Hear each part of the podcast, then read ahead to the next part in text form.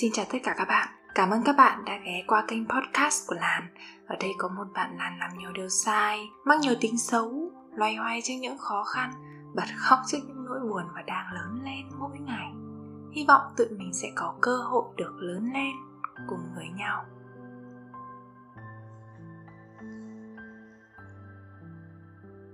Tập podcast ngày hôm nay thì mình sẽ kể cho mọi người nghe về cái hành trình làm nghề như cái series mà mình đã hứa với mọi người đó là làn nghề. Thì ngày hôm nay cũng sẽ là một cái buổi podcast như thế. Ở có một cái khác đấy là cái tập podcast hôm nay thì mình sẽ trả lời dựa trên cái nội dung câu hỏi. Các câu hỏi trong buổi podcast ngày hôm nay thì mình tổng hợp lại từ bộ câu hỏi trong buổi workshop bản sắc cộng đồng. Mình đã talk tại Học viện Ngoại giao hôm 12 tháng 6 vừa rồi và cái buổi talk đấy thì có mình và Tun Phạm. Um, sau khi đi talk cái buổi đấy về thì mình cảm thấy là cái bộ câu hỏi đấy nó khá là hay. Thế nên là mình đã nhờ em trợ lý của mình tổng hợp lại một số câu hỏi ngày hôm đấy để mà chị sẽ ghi âm trả lời lại. Thì uh, hôm nay mình trả lời những câu hỏi này dưới cương vị là một người làm sáng tạo nội dung trong vòng hơn 3 năm vừa qua và đã có những cái nghiên cứu nhất định về cái chuyện à, viết lách này à, sáng tạo nội dung này hay là xây dựng cộng đồng hay là những cái kiến thức trên những cái nền tảng mạng xã hội thì mình sẽ trả lời mọi người. Tuy nhiên là mình ý thức được là những cái trải nghiệm của mình nó vẫn còn khá non đấy mọi người. Thế nên là mọi người hãy nghe và đừng coi những cái gì mình nói nó là chân lý.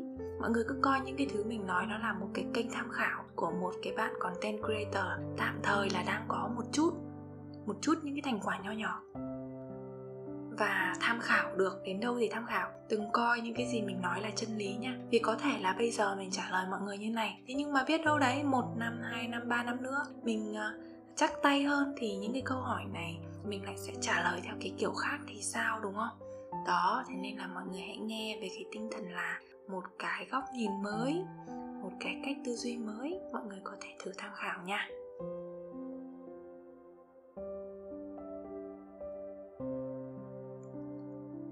Câu hỏi đầu tiên, đấy là việc xác định và phân tích insight nhóm công chúng mục tiêu quyết định lớn đến sự thành công của một content creator. Nhớ lại hành trình bắt đầu mới bước vào lĩnh vực này, quá trình nghiên cứu và xác định công chúng mục tiêu của làn ra sao. Rồi để giải thích cho câu hỏi này một chút cho các bạn mới vào nghề các bạn cũng có thể hiểu được nhé. Insight của nhóm công chúng mục tiêu nghĩa là gì? Nó như kiểu là mình cung cấp được một cái nội dung mà gãi đúng chỗ ngứa của người đọc ấy mình hiểu được người đọc của mình ngứa ở đâu, rồi mình sẽ gãi ở đấy. Thế thì đúng không? Rõ ràng bạn phải có kinh nghiệm, bạn phải có sự quan sát, bạn phải có lắng nghe, bạn phải có những cái kiểm chứng thực tế thì bạn mới biết được cái người đối diện của mình, cái người bệnh nhân của mình nếu bạn là một bác sĩ và cái người khán giả của mình nếu mà mình là một người sáng tạo nội dung. Mình phải biết là họ có những vấn đề gì, có những cái nỗi chăn trở gì, mục tiêu của họ là gì những cái nỗi đau, những cái nỗi lo của họ đã là gì? Cụ thể, đó chính là cái chỗ ngứa của họ là gì? Từ đấy thì mình biết họ ngứa ở đấy rồi. Mình sẽ tìm cách gãi. Gãi như nào? Gãi mạnh, gãi nhẹ, gãi như nào đấy? Để mà gãi đúng chỗ ngứa, để mà cho họ cảm thấy là, ôi, đúng rồi, đây là dành cho tôi. Mình giải thích nôm na và hơi ờ, dân dã một chút về cái insight của nhóm công chúng mục tiêu nó là như vậy. Thế thì ở trên thị trường trên mạng hiện nay trên những cái công cụ tìm kiếm hiện nay thì ví dụ sẽ có những công cụ như là google trends người ta sẽ chỉ cho các bạn thấy là à những cái từ khóa nào đang là từ khóa hot gần đây hay là những cái công cụ tìm kiếm ví dụ đơn giản là bây giờ bạn làm content cho đối tượng là những mẹ bầu đi. Bạn hoàn toàn có thể google search ra được là mẹ bầu thì quan tâm cái gì còn ten cho đối tượng là những người đang giảm béo đi, thì bạn sẽ tìm hiểu xem là những người đang giảm béo thì họ có những nỗi lo gì, họ có những cái nỗi đau làm sao những cái vất vả của họ, tự ti của họ, những cái khó khăn trong quá trình giảm cân, trong cái quá trình ăn uống bóp mồm bóp miệng là gì. Rồi từ đó, bạn sẽ sản xuất ra cái content để mà đánh trúng vào cái nỗi đau của họ, đánh trúng vào cái nỗi lo của họ, giải quyết những vấn đề của họ, hoặc là đồng cảm với họ. Đúng không? Đấy là trên lý thuyết của một người làm sáng tạo nội dung hiện tại. Ví dụ như kiểu là mình đã có rồi, mình đã có một cái gì đấy rồi, thì khi mà mình làm content cho một cái đối tượng mới thì mình sẽ hiểu được, mình sẽ đi tìm kiếm những cái đó để mà mình làm content cho họ. Tuy nhiên nếu mà quay trở lại vào cái thời điểm đầu tiên mình bước vào, bắt đầu viết, bắt đầu sáng tạo nội dung, bắt đầu lập kênh ấy, thì thật ra là những cái đấy nó hơi xa với mình, nó hơi cứng nhắc so với mình đấy. Tại vì thường thường đã là những cái đứa sáng tạo ấy, cái khả năng sáng tạo của bạn ấy mạnh ấy, thì thường là cái phần tư duy logic và lập luận và phân tích số liệu của bạn ấy nó sẽ nó sẽ hơi yếu một chút. Thường thường là như vậy. Và mình thì cũng vậy, mình nghĩ mình cũng là một đứa có cái đầu óc sáng tạo nhiều hơn là cái tư duy logic, lập luận, giải quyết vấn đề. Thế nên là khi mà mình mới bắt đầu bước chân vào cái nghề viết lách, vào cái nghề sáng tạo nội dung, thì chia sẻ thật với mọi người là mình rất là ngây thơ. Mình không có lên google để tìm kiếm xem đối tượng khán giả mục tiêu của mình là gì. Mình không có làm những cái việc đấy. Mình không có biết. Thậm chí là mới viết các bạn, một follow, hai follow mới lập cái fanpage ra thì làm gì đã có ai quan tâm đến mình? Mình làm gì đã có khán giả để biết được là cái công chúng mục tiêu của mình là ai? Không biết, lúc đấy không biết, hoàn toàn không biết. Thế nên là mình đã bước vào cái giới sáng tạo nội dung với một cái tinh thần rất ngây thơ. Đấy là mình viết những cái gì mình muốn viết thôi, mình làm những gì mình muốn làm thôi. Và những cái mình muốn làm đấy, với một cái mong muốn đấy là mình sẽ đem lại những cái điều tốt đẹp.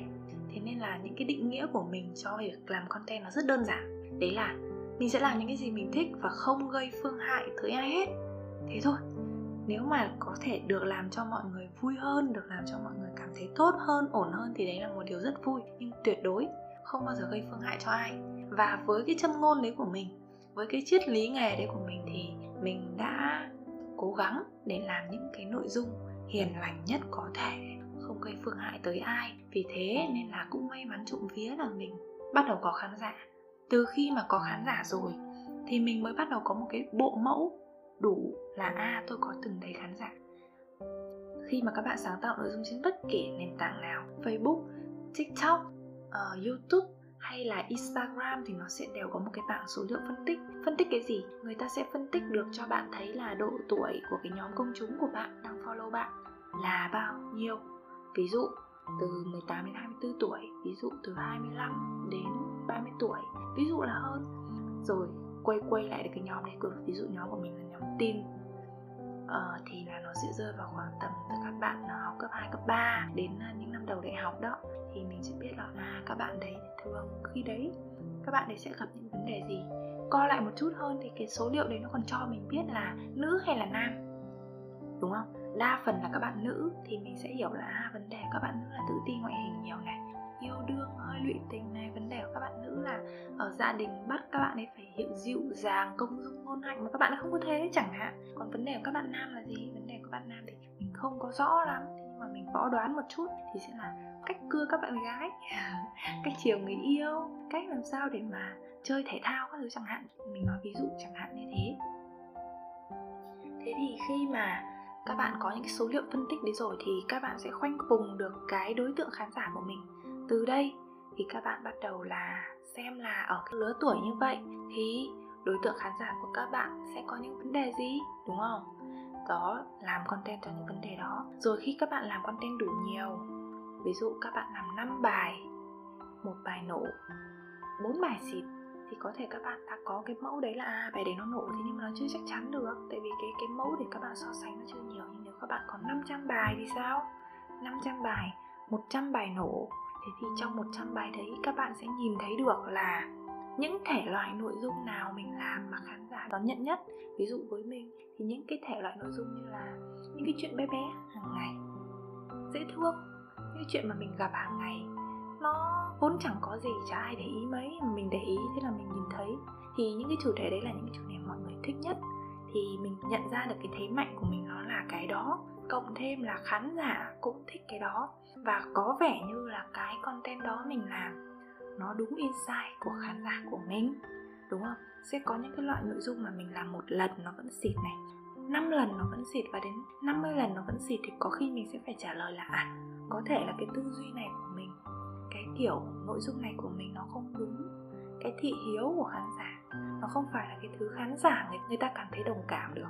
Đó thì tức là mình nên suy nghĩ là tại sao mình nên thay đổi điều chỉnh. Thế thì insight từ nãy giờ mình đã phân tích cho các bạn là có thể kiếm từ những nguồn nào, đúng không? Rồi, nguồn thứ nhất là nguồn những cái số liệu, những cái việc mà bạn research thông tin. Tiếp nữa, đấy là quá trình làm nội dung của các bạn thì sẽ làm nhiều và các bạn sẽ càng ngày càng rút ra cho mình được những cái kiến thức của khán giả. Cái thứ nữa là gì? Hãy lắng nghe họ.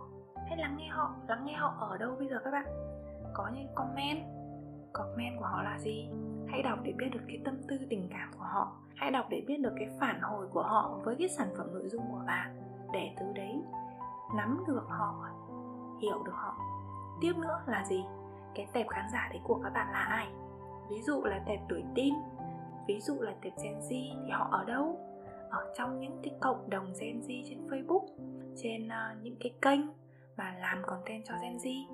Rồi một cái kênh ví dụ những cái kênh làm content cho Gen Z rất là nổi thì ở đấy cũng sẽ quy tụ rất là nhiều những cái bạn Gen Z đang ở đấy. Tham khảo xem họ làm về những chủ đề gì.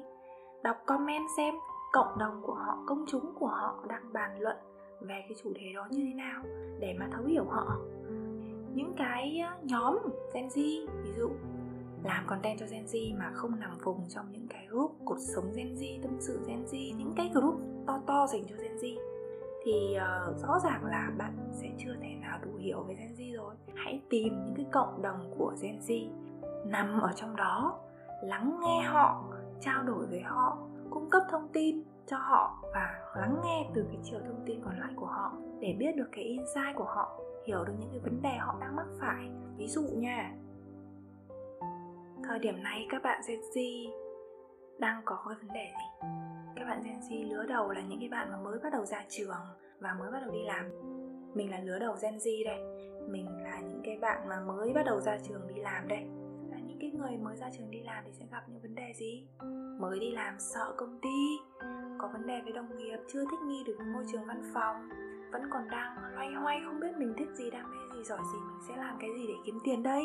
Thu nhập chưa ổn định, vì thế nên là yêu đương vẫn còn đang long đong bây giờ ở nhà bắt đầu dục lấy chồng rồi. Thế nhưng mà mình thì vẫn còn thấy long đong, chưa muốn dựng vợ cả chồng.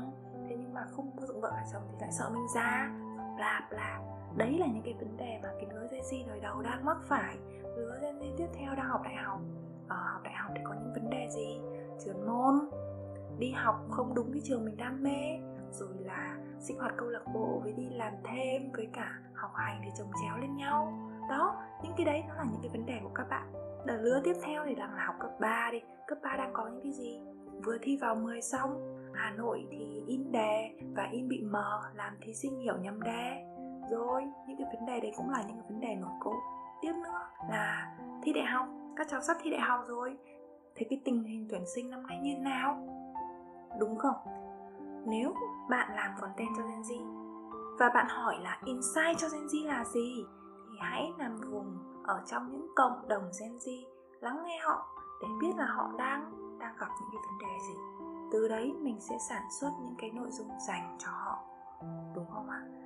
Mình nắm được những cái keyword, mình nắm được những cái vấn đề rồi, mình có những cái idea viết rồi thì mình hãy bắt đầu tìm hiểu. Dựa trên trải nghiệm cá nhân này, dựa trên cái sự tìm hiểu, tra cứu thông tin để những cái thông tin đưa ra nó vừa chính xác mà nó nó vừa hợp tình, nó lại còn vừa hợp lý nữa thì làm sao mà trả đúng được insight khách hàng, đúng không các bạn? Rồi, cái mình vừa chia sẻ đấy là tìm hiểu họ, nằm vùng trong họ để lắng nghe họ, tìm kiếm xem là họ gặp những cái vấn đề gì. Một cái cuối cùng nữa đấy là đôi khi là hỏi nữa, mình cũng có thể hỏi họ mà. Mình nói ví dụ, thi thoảng bạn sẽ nhìn thấy những cái content creator nổi tiếng, những cái influencer, KOL người ta sẽ có những cái story đăng lên là các bạn ơi Q&A các bạn muốn hỏi mình cái gì về việc xây dựng gia đình không? Các bạn có muốn hỏi mình cái gì về việc để co không? Ví dụ như thế. Không biết thì hãy hỏi. Nhiều khi mình cũng bí content và mình cũng hỏi. Đầy ví dụ cụ thể luôn cái tập podcast này chứ đâu. Là mình rất bí, không biết là cái tập podcast này sẽ làm cái gì. Thế nên là mình đã ừ đây chính là những câu hỏi mà người ta muốn hỏi mình. Thế nên là mình trả lời và cho các bạn nghe luôn. Thì đây cũng là một phần mình nghĩ là đúng insight của tệp một tệp người nghe của mình. Những cái thứ mà mình vừa chia sẻ chính là cái hành trình mà mình tìm ra insight của các bạn. Và không bao giờ một người sáng tạo nội dung lại tự tin nói ra là, tôi đã tìm ra insight của đối tượng này, đối tượng kia rồi đâu các bạn. Mình tìm ra, mình tìm ra được tới đâu. Mình hiểu họ hiểu họ được tới đâu. Mình hiểu được cái vỏ của họ. Mình hiểu được những vấn đề nội tâm của họ từ sâu xa từ trong tâm khảm từ những cái vấn đề ờ, đời sống an sinh rồi là cái môi trường sinh ra họ cái giá trị lịch sử rồi là những cái giá trị quan của tận một cái lớp người của tận một cái lớp công chúng mục tiêu đúng không? Đấy cái đấy không bao giờ có ai có thể tự tin là tôi tìm ra insight của tệp đối tượng này rồi không? Tôi tìm ra đến đâu? Và tôi sẽ tiếp tục tìm thêm nhưng mà tôi uh, cầu thị và tôi muốn tiến tới.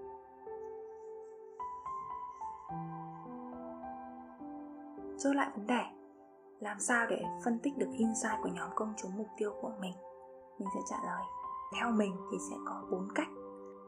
Thứ nhất là qua các công cụ, Những cái chỉ số đo số liệu, Những cái thứ mà các bạn có thể search ở trên mạng Về cái vấn đề mà cái đối tượng mình người ta quan tâm tới, Cái insight của nhóm công chúng mục tiêu đó. Cái thứ hai, Đấy là từ trải nghiệm cá nhân. Làm nhiều rồi nhận ra, đủ hiểu rồi nhận ra cái thứ ba đó là nằm vùng trong cái nhóm công chúng mục tiêu đấy, thấu hiểu họ, lắng nghe họ, tìm hiểu những cái vấn đề của họ. Cái thứ tư đấy là không biết thì hỏi, hãy hỏi. Và thật sự là để tâm tới cái câu hỏi của họ dành cho mình.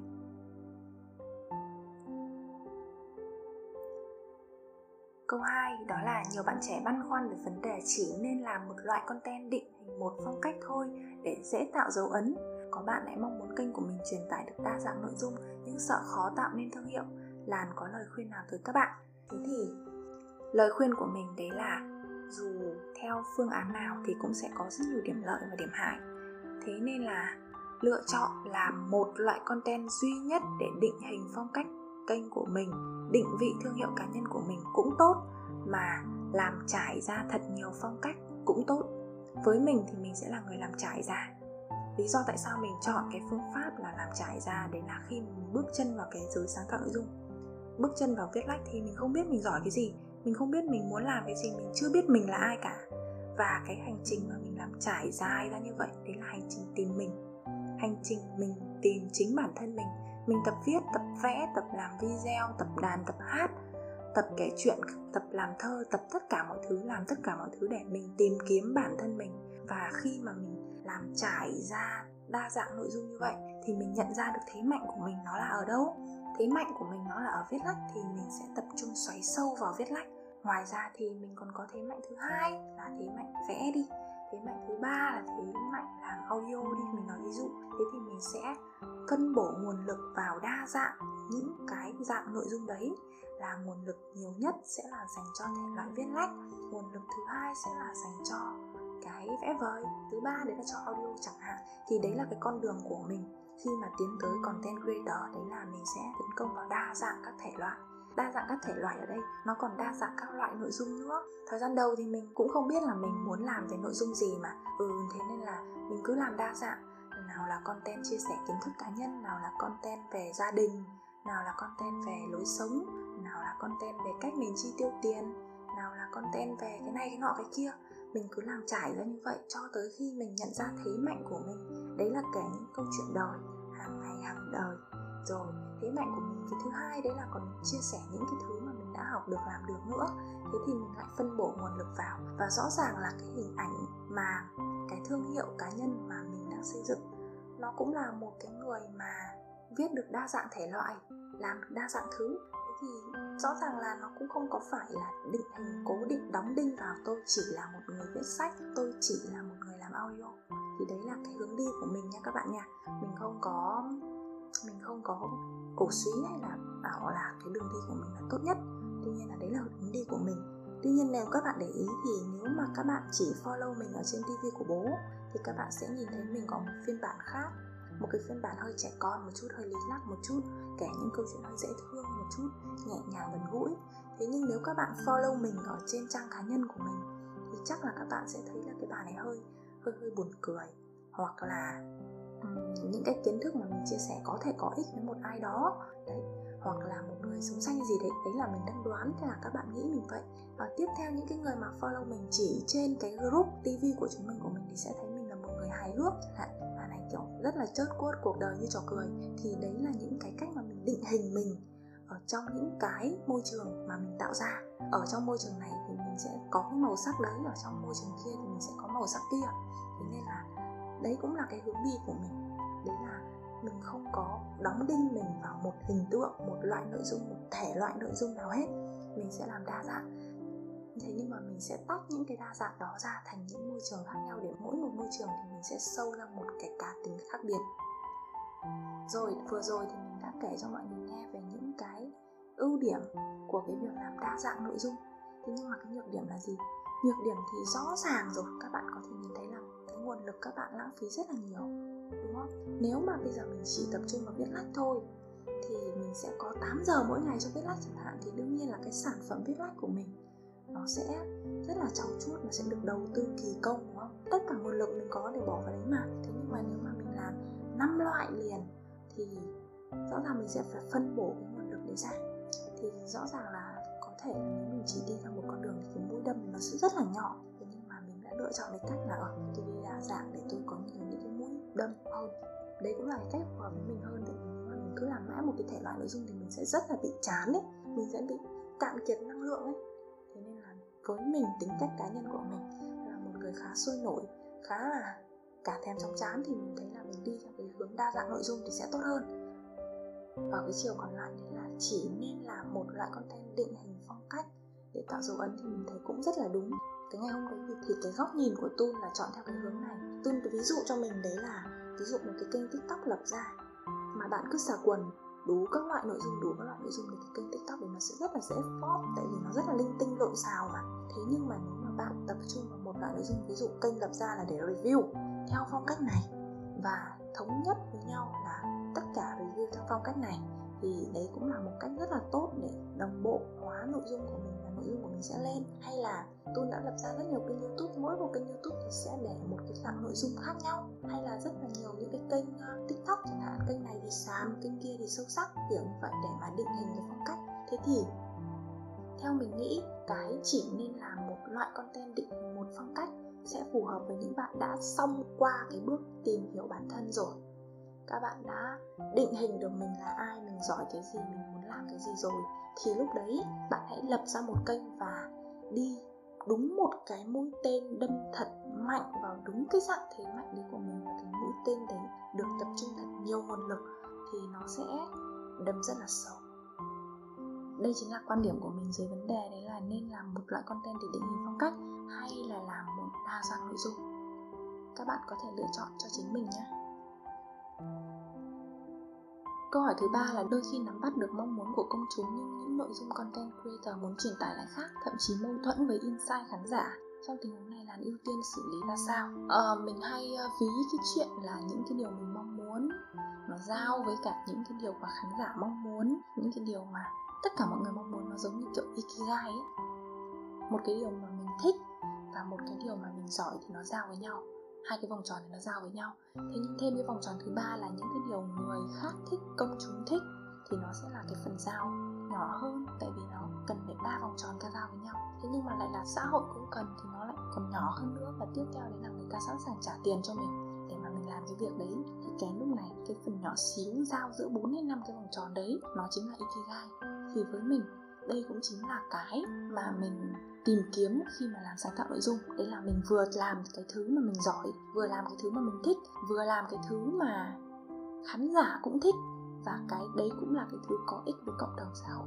Từ đấy thì cái giá trị mình cho đi sẽ nhận lại được tiền, đúng không các bạn? Và khi mà phải mâu thuẫn với insight khán giả thì thường là mình không gặp phải trường hợp này. Thật sự các bạn ạ. Tại vì là, bạn còn nhớ không? Triết lý của mình trong cái chuyện sáng tạo nội dung đấy là mình sẽ không làm cái gì phương hại tới người khác. Mình sẽ cố gắng cố gắng rất là nhiều để những cái thứ mình làm ra không phương hại đến một người, một nhóm người hay một tệp đối tượng nào đấy. Mình sẽ rất cố gắng. Đôi lúc thì mình vẫn cứ làm những cái thứ mà có thể nó gây hại hoặc không vừa ý được mọi người. Thế nhưng mà mình luôn luôn cố gắng để mình không làm phương hại tới họ, mình không xúc phạm họ. Vì thế nên là mình không thường xảy ra cái chuyện đấy là mâu thuẫn với insight của khán giả. Tức là nói ra một cái điều mà họ cảm thấy chướng tai gai mắt, thì cái đấy là mình sẽ cố gắng không có làm cái việc đấy. Mình hoàn toàn có thể nói được cái ý của mình ra. Thế nhưng mà đủ khéo, đủ cảm thông, đủ hiểu chuyện để mà không gây mâu thuẫn với người khác mà các bạn. Đâu có phải là cứ tôi không thích đẻ con thì tôi sổ thẳng ra là tôi không thích đẻ con và tôi phê phán những người đẻ con đâu đúng không? Mình không gặp những cái trường hợp này. Và nếu mà các bạn đang cảm thấy những cái điều mà bạn muốn nói có thể sẽ gây đụng chạm, sẽ gây khó chịu với những cái khán giả của mình thì hãy lý giải lý do tại sao mà họ bị khó chịu. Lý do tại sao mà họ lại bị phương hại, từ đấy là giảm thiểu những cái đó xuống. Mà mình câu hỏi thứ tư đấy là ngoài việc kết nối với cộng đồng khán giả người làm sáng tạo nội dung cũng kết nối với cộng đồng content creator. Và có những người bạn làm cùng mục tiêu và chỉ hướng trong nghề điều này hỗ trợ gì cho làn trong việc xây dựng và kết nối cộng đồng người xem? Câu hỏi này rất là hay. Và mình thì uh, trước đây khi mà mới bắt đầu bước chân vào giới sáng tạo nội dung thì tại vì mình cũng nổi lên khá là nhanh thế nên là bắt đầu cũng có khá nhiều người muốn kết nối với mình. Tuy nhiên là chắc có lẽ vì không hợp gu, chắc có lẽ vì là những cái sự kết nối đấy nó hơi, đôi khi đôi khi là nó sẽ có hơi những cái toan tính một chút. Ở thế nên là mình cảm thấy không có thoải mái lắm với cái chuyện đấy là giao lưu với những người làm trong ngành. Và mình đã có một cái ấn tượng xấu là những người làm trong cái ngành này với nhau mà tiến đến với nhau để giao lưu với nhau thì có khi là chỉ toàn vụ lợi thôi. Mình đã từng có những cái quan điểm rất là xấu tính như vậy đấy các bạn. Tuy nhiên là mọi thứ nó đã khác khi mà có những một cách rất ngây thơ. Cái người content creator đầu tiên mà đến với mình thì có lẽ là lam. Lam tại bếp xanh lam. Và bạn ấy cũng chả làm gì, chỉ là bạn ấy ờ, làm một cái content theo phong cách của mình được truyền cảm hứng từ mình và bạn ấy tạo fanpage của mình vào. Và mình thấy kiểu content của bạn dễ thương quá, thế mình đã nói chuyện với bạn ấy. Và đến bây giờ thì mình chơi bạn ấy được hơn 2 năm rồi.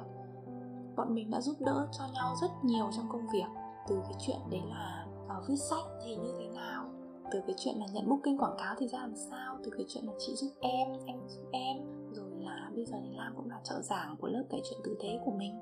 Đó rồi là sau lam thì mình uh, chơi với trà. Trà và mình cũng kiểu đến với nhau bằng một mối quan hệ rất ngây thơ luôn ấy. Tức là kiểu chả một ai vụ lợi gì về ai cả. Và bọn mình cứ tự nhiên là chơi với nhau và cảm thấy hợp rồi cảm thấy muốn chia sẻ những thứ trong cuộc sống với nhau. Rồi bọn mình chơi với nhau rồi là dần dần trở thành cộng sự của nhau như mọi người biết. Thì trà và mình có chung một cái lớp kể chuyện, tên là kể chuyện tử tế trà lan và bọn mình mới xây được một điểm trường rồi đó. Thế sau đấy là người tiếp theo mà mình chơi cùng thì đấy là anh dế. Anh dế mèo du ký thì đã lên trên kênh của mình nhiều nhiều nhiều lần rồi thì chắc các bạn cũng biết rồi, đúng không? Mình thì dạy anh viết, anh thì dạy mình là podcast mỗi một đứa có một cái chuyên môn thế là lại giúp đỡ nhau. Rồi mỗi một khi mà bọn mình có những cái vấn đề trục trặc gì đấy thì bọn mình lại hợp tác vào để mà bọn mình tìm một cách cách giải quyết. Nhiều cái đầu hơn một cái đầu mà bọn mình có thể không làm dự án chung cùng với nhau. Thế nhưng mà bọn mình lại có rất nhiều những idea và những cái cú nổ ngắn ngắn dành cho nhau. Rồi sau đấy thì mình cũng có những rất nhiều những cái người bạn trong nghề. Ví dụ như là ngồi cạnh tủ lạnh ví dụ như mất toét ví dụ như oh, nhiều lắm không nhớ được hết. Thế nhưng mà cái chuyện mà những người sáng tạo nội dung mà họ có cùng một cái gu ấy.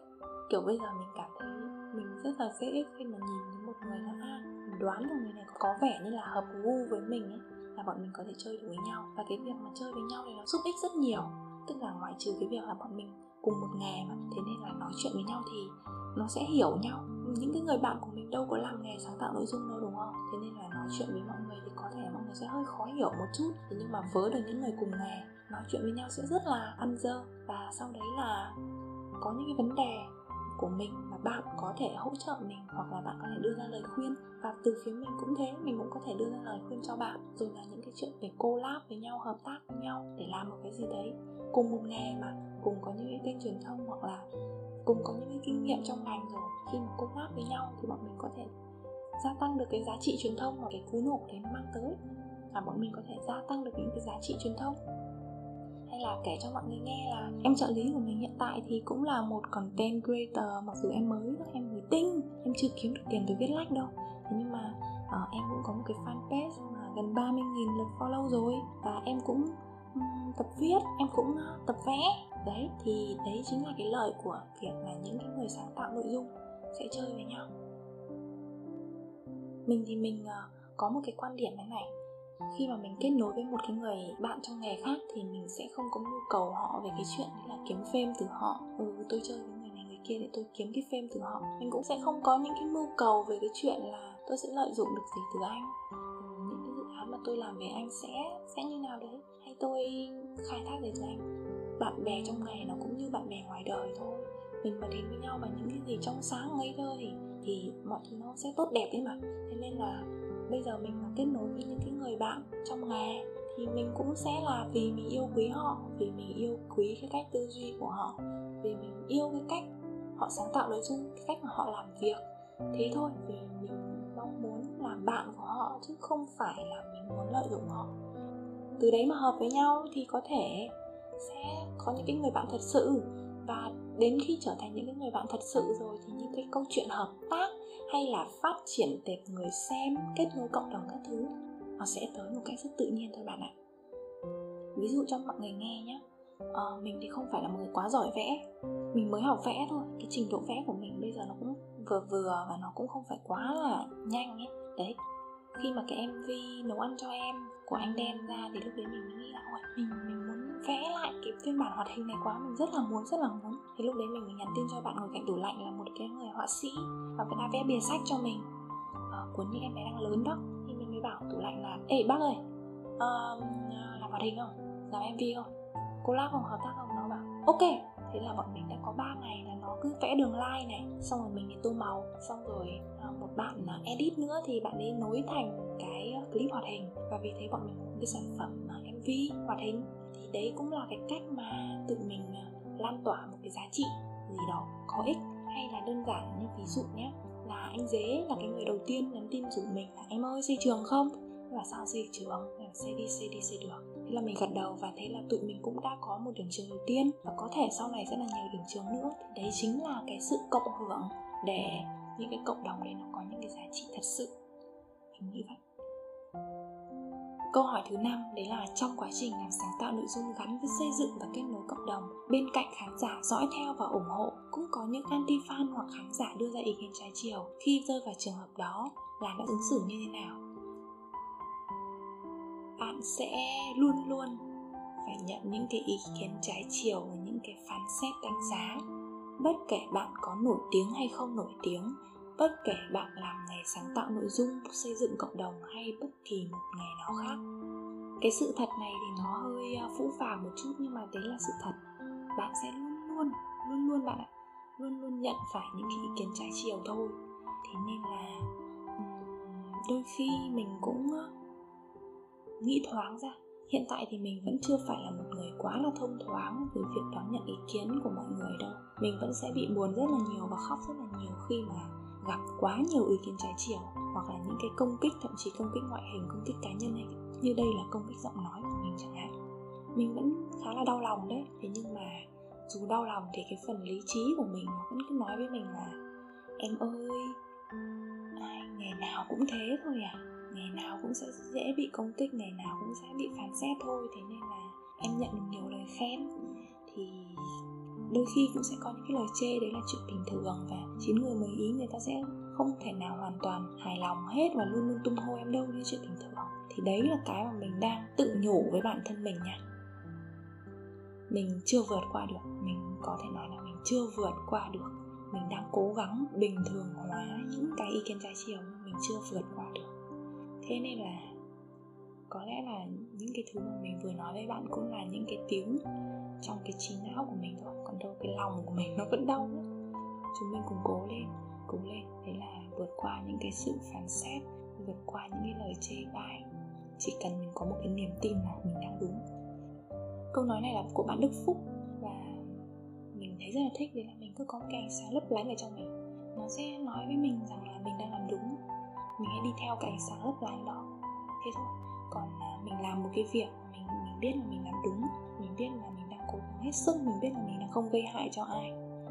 Thì hãy tin tưởng nó. Một vài ba ý kiến bên ngoài, rồi nó sẽ đi. Cố lên nha các bạn nha. Rồi câu hỏi cuối cùng, câu thứ sáu đấy là khoảng 2 năm trở lại đây podcast là dạng content rất được bạn trẻ ưa chuộng. Nội dung podcast của chị làm xoay quanh những câu chuyện thường ngày và những điều chị yêu thích thay vì đưa ra những triết lý để viral. Chị chia sẻ trong bài kỷ niệm 6 tháng làm podcast rằng không có kế hoạch truyền thông cụ thể nào mà chỉ muốn let it go with the flow. Tại sao chị lại quyết định như vậy? Định hướng kênh podcast của chị trong thời gian tới ra sao? Thì uh, em trợ lý của mình đã chọn cho mình câu hỏi này mình thấy rất là vui vì em đã chọn cho mình mình không có định hướng gì rõ ràng hết các bạn ạ. Mình chỉ nghĩ là mình sẽ làm để gần với khán giả của mình hơn. Mình sẽ làm để được đi tới cái giấc ngủ của các bạn, được đi tới một buổi sáng của các bạn, được đi tới lúc các bạn đang rửa bát, đang lau nhà, được gần các bạn hơn, được thủ thỉ với các bạn. Và có thể biết đâu đấy là từ cái kênh podcast này thì các bạn sẽ hiểu mình hơn một chút, hơn là những cái gì mình đã tưởng là mình đã thể hiện rất rõ ràng trên facebook rồi. Nhưng có khi vẫn không phải có thể là podcast này các bạn sẽ hiểu mình hơn. Biết mình cũng dại dột và yếu kém, đỡ khắt khe với mình hơn mình mong là thế. Và biết đâu có thể truyền lại cho các bạn một chút năng lượng tích cực gì đó. Mình sẽ vẫn cứ kể cho các bạn nghe những cái chuyện nho nhỏ dễ thương mà mình thấy dễ thương. Không biết các bạn có thấy dễ thương không? Mình sẽ kể cho các bạn nghe những cái thứ mà mình đã vượt qua được, những cái hành trình mình đã đi qua. Biết đâu là khi các bạn đang đi qua những cái hành trình đấy thì các bạn sẽ nhận được một vài lời động viên thì sao? Đó, mình cũng vẫn ở đây và không có một cái kế hoạch cụ thể. Mình đã từng mong muốn là podcast của mình sẽ lọt top 10 podcast Việt Nam hay là cái gì đó. Thế nhưng mà mình à, sẽ cố gắng hết sức. Còn lại thì cái mong muốn sâu nhất của mình, đấy vẫn là được làm bạn.